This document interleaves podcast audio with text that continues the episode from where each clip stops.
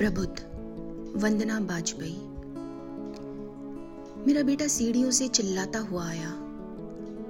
आज किसी प्रबुद्ध महिला से औरतों का शोषण विषय पर विचार जानने का होमवर्क मिला है।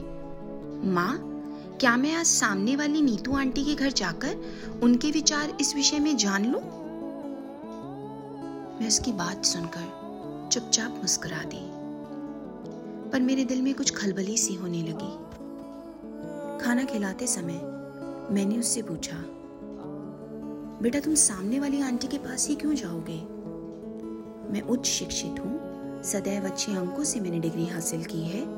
और तो और, मैं तुम्हारी लिखने में भी मदद कर सकती हूँ। नीतू आंटी मुझसे ज़्यादा शिक्षित नहीं है। शायद मेरा अहंकार नीतू का अपने बेटे की नज़रों में ज़्यादा शिक्षित और योग्य जैसी बात पचाने के लिए तैयार नहीं था। बेटे ने बड़ी बड़ी आँखें करके मेरी ओर देखा और कहा, मम्मा, प्रबुद्ध महिला के विचार चाहिए। तो क्या मैं प्रबुद्ध नहीं? मैंने सीधे सीधे प्रश्न कर डाला। ओफो मम्मा, आप तो कुछ नहीं समझती हैं।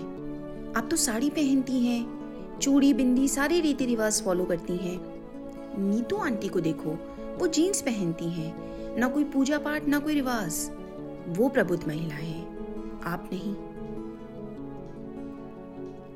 क्या हमारा पहनावा हमारी बुद्धिमत्ता का पैमाना है?